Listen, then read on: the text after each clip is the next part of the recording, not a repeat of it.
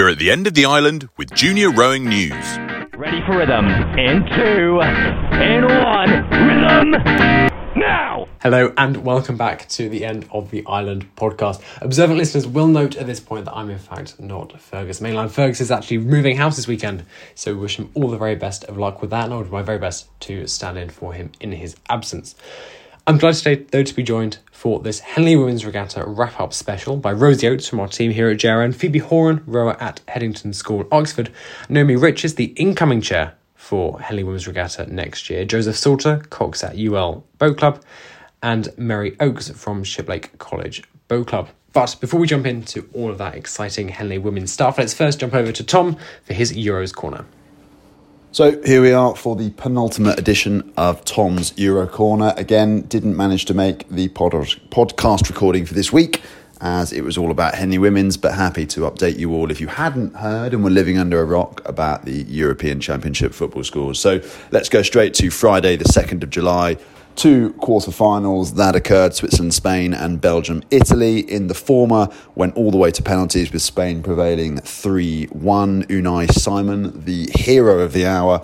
Belgium, Italy, Italy going into a two goal lead before being pegged back to 2 1 by a Romelu Lukaku penalty, but Italy held on to take the win. Skip forward to Saturday, Denmark seeing off the Czech Republic 2 1. But the real story, if you happen to live in England, was of course the defeat of the Ukraine by four goals to nil. Probably the most comfortable I've ever been as an England fan watching a major tournament quarter final. Move forward then to last night, which is obviously I'm recording this on Wednesday morning, just ahead of the England Denmark semi final. Last night, Italy won, Spain won. Although the scoreline was relatively modest, modest, it doesn't actually reflect the quality of the game. Scintillating football from both sides, and actually, Spain were probably unlucky not to take the game uh, in extra time, but in the end, Italy prevailed 4 2 on penalties. Alvaro Morata, the much maligned former Chelsea striker, missing the crucial spot kick and thus consigning Spain to a defeat in the semi final. So, Italy make it through to Sunday's final, and will it be England or will it be Denmark who join them? A big thanks to Tom for sending in his latest update from the football. And just before we jump in, let's just take a moment to thank our sponsor, Fulham Reach Boat Club. Fulham Reach Boat Club is a charity that exists to deliver rowing for all. They believe that everyone in society should have the chance to get on the water and learn the true meaning of teamwork, focus, and confidence. Each year, they help over a thousand local state school children, ex prisoners from five institutions, and more than 200 members of the local community to get onto the water and take part in this incredible sport. If you'd like to support their vision by becoming a friend of Fulham Reach Boat Club, please do head to their website and check out fulhamreachboatclub.co.uk forward slash friend. And now, all that's out of the way, I'm delighted to welcome you all to this episode of the podcast. I've certainly had a fantastic time over the weekend at Henley Women's I'm sure you all did too. And Naomi, if I come to you first, there was no Henley Women's in 2020 there wasn't much at all in 2020. So just just talk me through some of the challenges of getting it getting it set up once again. The challenges of getting it set up once again. Well, we had obviously a fantastic um, track record of running a, a wonderful event that people enjoy, and it's about making sure that we get everyone on the start line um, each year feeling good, feeling confident. I mean, we're competitor centric. That that's the key to to what we do is making sure that everything is right for the competitors and the coaches um, to put in their best performances on the day. So we had to do a fair amount um, to make sure that we were okay to run the event this year. Obviously, with all the different lockdown levels that have gone on, um, we planned it to be able to run it in this lockdown level. We kind of, I suppose, foresaw that we might not be totally free um, by the time the regatta was going on. So we made sure we put it in place to, to be able to run it at this level. I think we're on are we level three now rather than level four, which is full out and back to whatever the new normal might be. Um, so we were in conversation with um, Woking County Council, we are in conversation with British Rowing, with all the relevant people that we needed to make sure that we were doing everything by the rules, by the book. Um, and we put up quite a few signs around the site, um, which we are very, very grateful to all coaches, athletes, and volunteers um, that they pretty much always did as they were told. Um, although I think that the no shouting, no cheering was really hard to to enforce, but people did um, did listen and, and did pay attention. Um, but it was it was really our passion and our you know drive to get the regatta back to the regatta we love. And there were a few changes, as you may have noticed over the weekend, in terms of the split site, the competitor zone, the the um, spectator zone. Um, so we did it. We did make a few changes, but I think it all ran very smoothly. What were your thoughts? What did you think? Absolutely perfect. So I completely agree. I think the event went went fantastically well. And Rosa, I don't know about you. I was down there on the Friday. You were there all weekend, and the thing that stood out to me, and actually looking through some of the photos from the weekend as well, is everyone's smiling. Like in every photo I see, everyone's absolutely grinning. So just talk me through sort of the atmosphere of being back in Henley and getting back down there. Yeah, so I was there all weekend, and this is the first year. So I've rowed at Henley Women's three times. This is the first year I was there just as a spectator in the Junior Row News. And you're absolutely right. I mean, I had some amazing conversations on the finals day. Actually, I was sat at the finish, and I bumped into Enniskillen Boat Club, all the really enthusiastic Northern Irish parents, and then I bumped into Yarm Boat Club, and they were just so interested in what was going on and asking me all these questions about what race we were on and like all this stuff, making sure I knew how to spell Yarm just in case they did really well. Um, and just, I mean, Henley Women's has always had a really special place for me in my heart, but also just it's so friendly. And I was glad that despite with COVID, we managed they managed to keep you guys managed to keep that going. Um, and that you know, I know the no cheering thing uh, was slightly enforced, but it was nice. Everyone clapping for each other, and just yeah, just really nice to be there. And so glad it happened. No complaints. Glowing review. Yeah. encouraging stuff absolutely. And i guess let's let's let's sort of move on to the bulk of today's episode. Let's look back at the racing and what happened over the weekend. And joseph if i come to you first preparing for henley women's it's always quite a journey. It's always something to aspire to. Obviously we've got uh, extra challenges this year with covid and know, universities are sort of becoming more of a hotspot for covid at the moment. So just talk me through how you prepared for henley and some of the challenges that you faced along the way Uh, sure. So uh, I think the one of the biggest uh, challenges we faced was just being like a not separate boat club. So we had our men's squad and our women's squad train together all the time, and we had Bucks uh, just the weekend before, um, and we came back from Bucks and we all you know shifted uh, the whole squad back to London, and back to a boathouse that's rented and used by all the different collegiate boat clubs as well as um, school children come and use it as well. And so it's just a, yeah, it can be an absolute hotspot for COVID. So we had to sort of separate ourselves and separate the women's squad from the men's squad. And that's tricky itself when um, then they actually live together as well. So uh, people had to separate in their in their bedrooms or in uh, their living room, and or even you know move out of their house for a few days to give the women's squad space so they can train. Uh, and I think the men spent the whole week on the erg actually, just so the uh, the women could uh, actually train. And Phoebe, if I bounce to you, the challenges at university are slightly different from the challenges perhaps at a school program. Talk me through just how Headington prepared for Henley and again the challenges that you faced doing that. Yeah, I think it all basically started during lockdown. Um, our goal was to maintain a club culture and community, so all our sessions were done on Zoom online, just trying to make sure that I think everyone still feels that level of team effort because on race day, that's what's going to carry you through the hard part of the race. And then between that Schools and obviously Henley Women's, just trying to develop boat speed, little skills, swapping from the sculling to the sweep, um, just overall developing our skill range and uh, moving together as well. Absolutely. And Merry, uh, comes the day itself, you get down to Henley, the booms look terrifying on the water.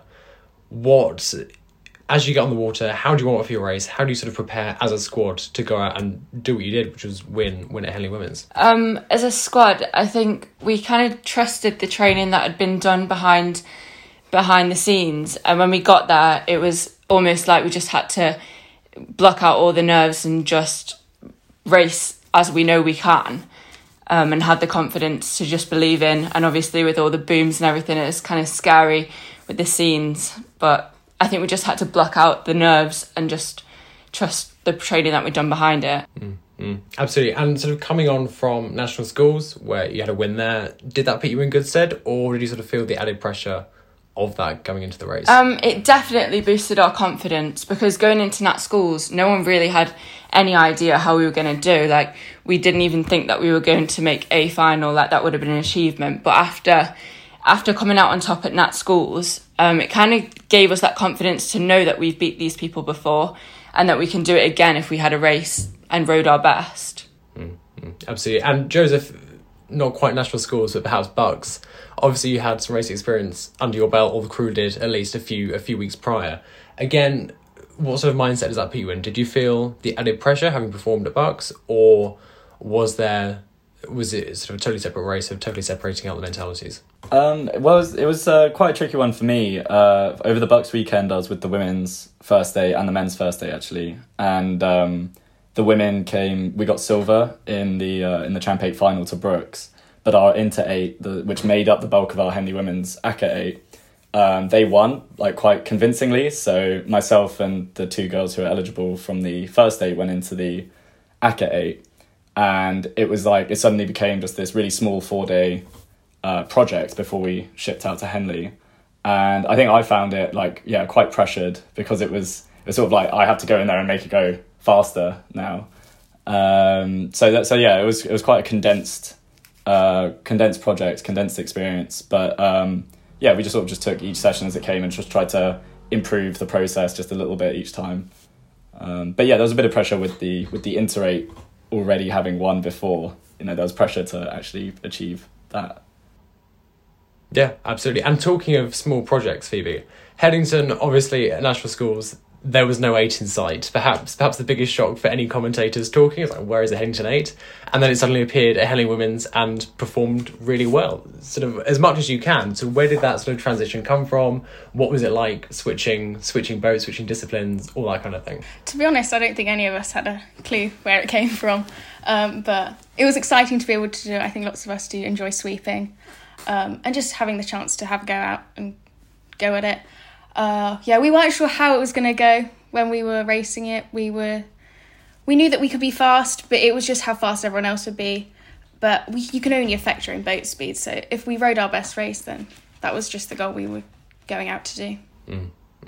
Absolutely. And I guess let's zoom in on these races now. Like, the three of you on here have come away from the weekend pretty well, I'd say, having having won your events. That's a pretty good result. So, Merry, if I come to you first, lining up on the final, what was going through your head? Did you have a race plan to execute? Were you going out, were you sort of fly and die, or was there sort of a much more considered plan in place?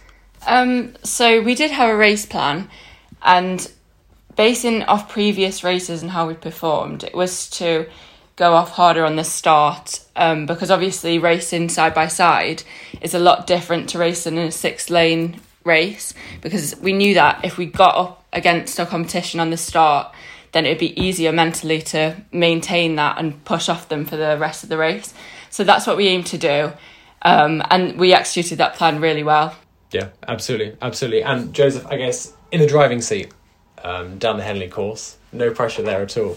Um, what were your calls? Was was the plan again to go off hard at the start, or did you know that you had the momentum to come through in the latter parts of the race?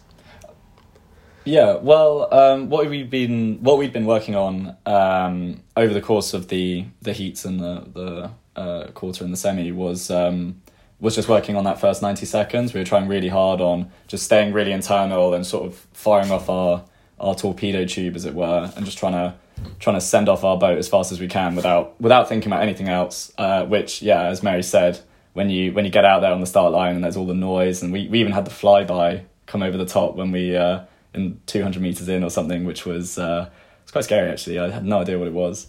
Um, but uh, but yeah, we we just tried to execute a really sort of internal race plan, um, and just try and you know work on ourselves rather than think about who was next to us.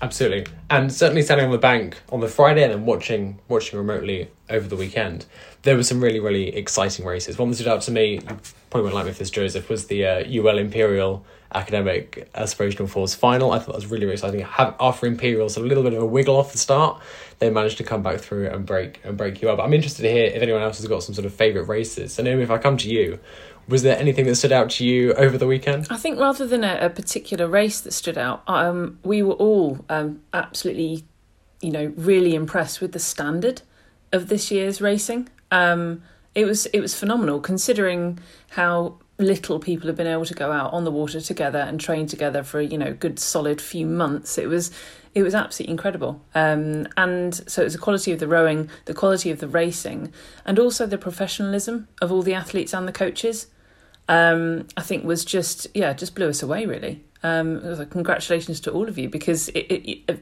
whether you were there, you know, competing and, and didn't get the result you wanted, or whether you did get the result you wanted, it was just absolutely, you know, exceptional in the way that everything was delivered by the athletes and the coaches. Mm, absolutely, I couldn't. I couldn't agree more. I think. I think professionalism is is exactly the word for it. I think everyone everyone was delighted to be back racing and really embraced that opportunity.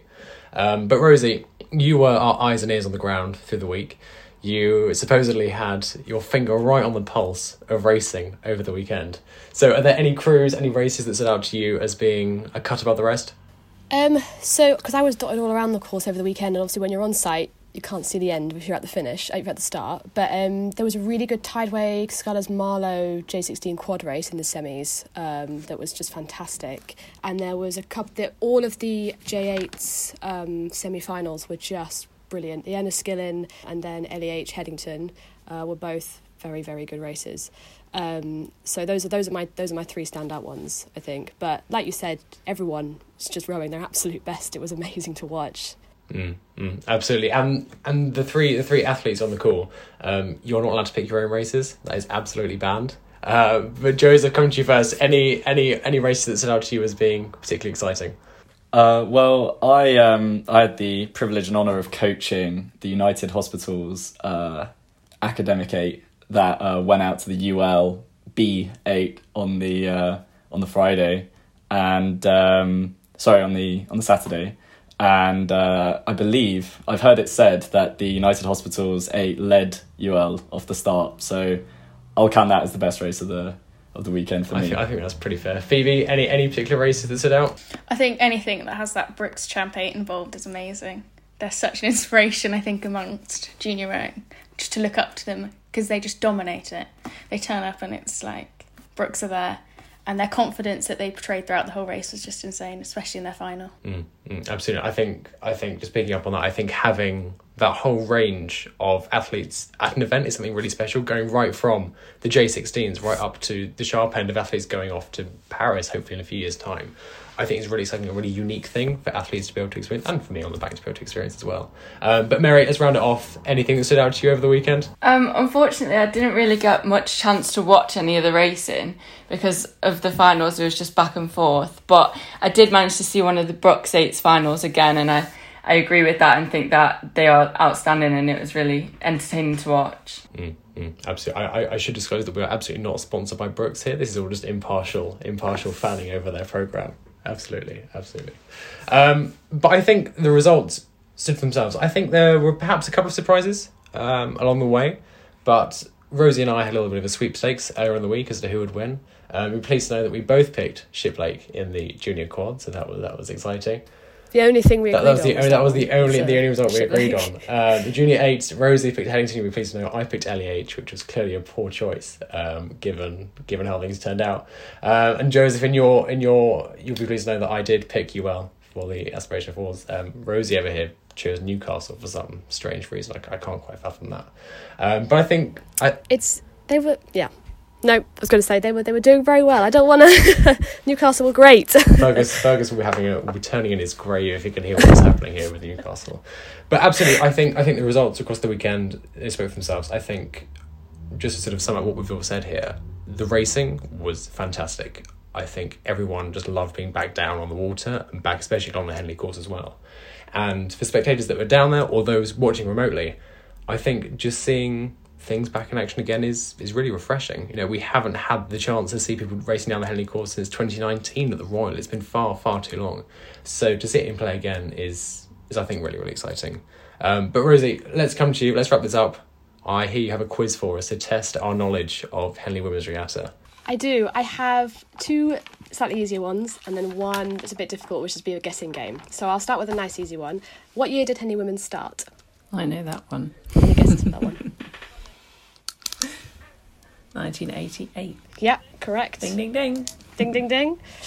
Um, and then this is a true or false one. Uh, Henley Women's Regatta used to be rowed the opposite way. Is that true or false? Used to go from where Henley Royal finishes. I think it's Line. true. It's interesting. true or I'm not sure. Why not? Where would you come up with that question? right? Because I Rosie. suppose head uh, Too- too tideway leading. races and the boat race are the opposite way around, so some might have been Don't know. Mm-hmm. Maybe. So or- originally, uh, in 1988, they rowed the opposite direction and they were allowed to row the entire course. And then somewhere along the way, there's no specific date, it did change to the other way around. That's really slightly interesting.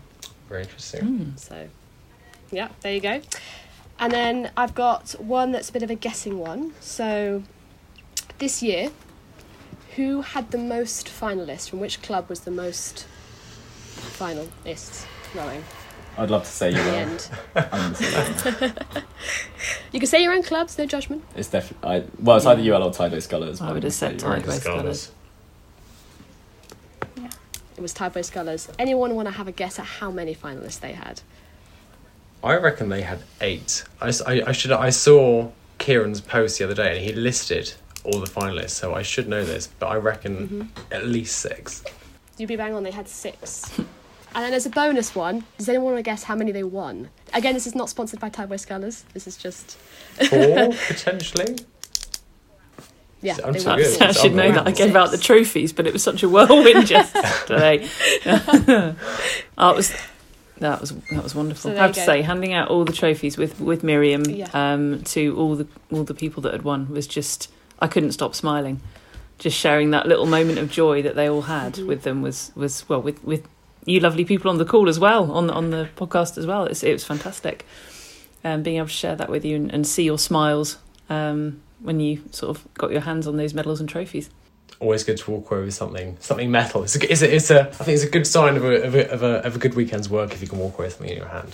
Absolutely. Um, Rosie, thank you for a quiz. I think that's the best I've ever done in a quiz. So we'll, we'll, we'll definitely be having you back on again to make me look smart in front of the viewers. Um, but thank you everyone for for joining us today. Just a couple of quick messages before we leave. First of all, over the next two, so two three weeks, uh, Dan Spring, Fat Scholar, will be releasing all of his Olympic previews. He's written over forty thousand words of analysis ahead of the game. So keep an eye on juniorrownews.com for those. And also, by the time this comes out on Tuesday, our recruitment window for the 2021-2022 season will be open. So do head on over to juniorrownews.com forward slash apply to join our writing team for the year coming. But that's it. That's everything from us here at the end of the island. A huge thank you to Fulham Reach Boat Club for sponsoring this episode, and I'm sure we'll see you all again very soon.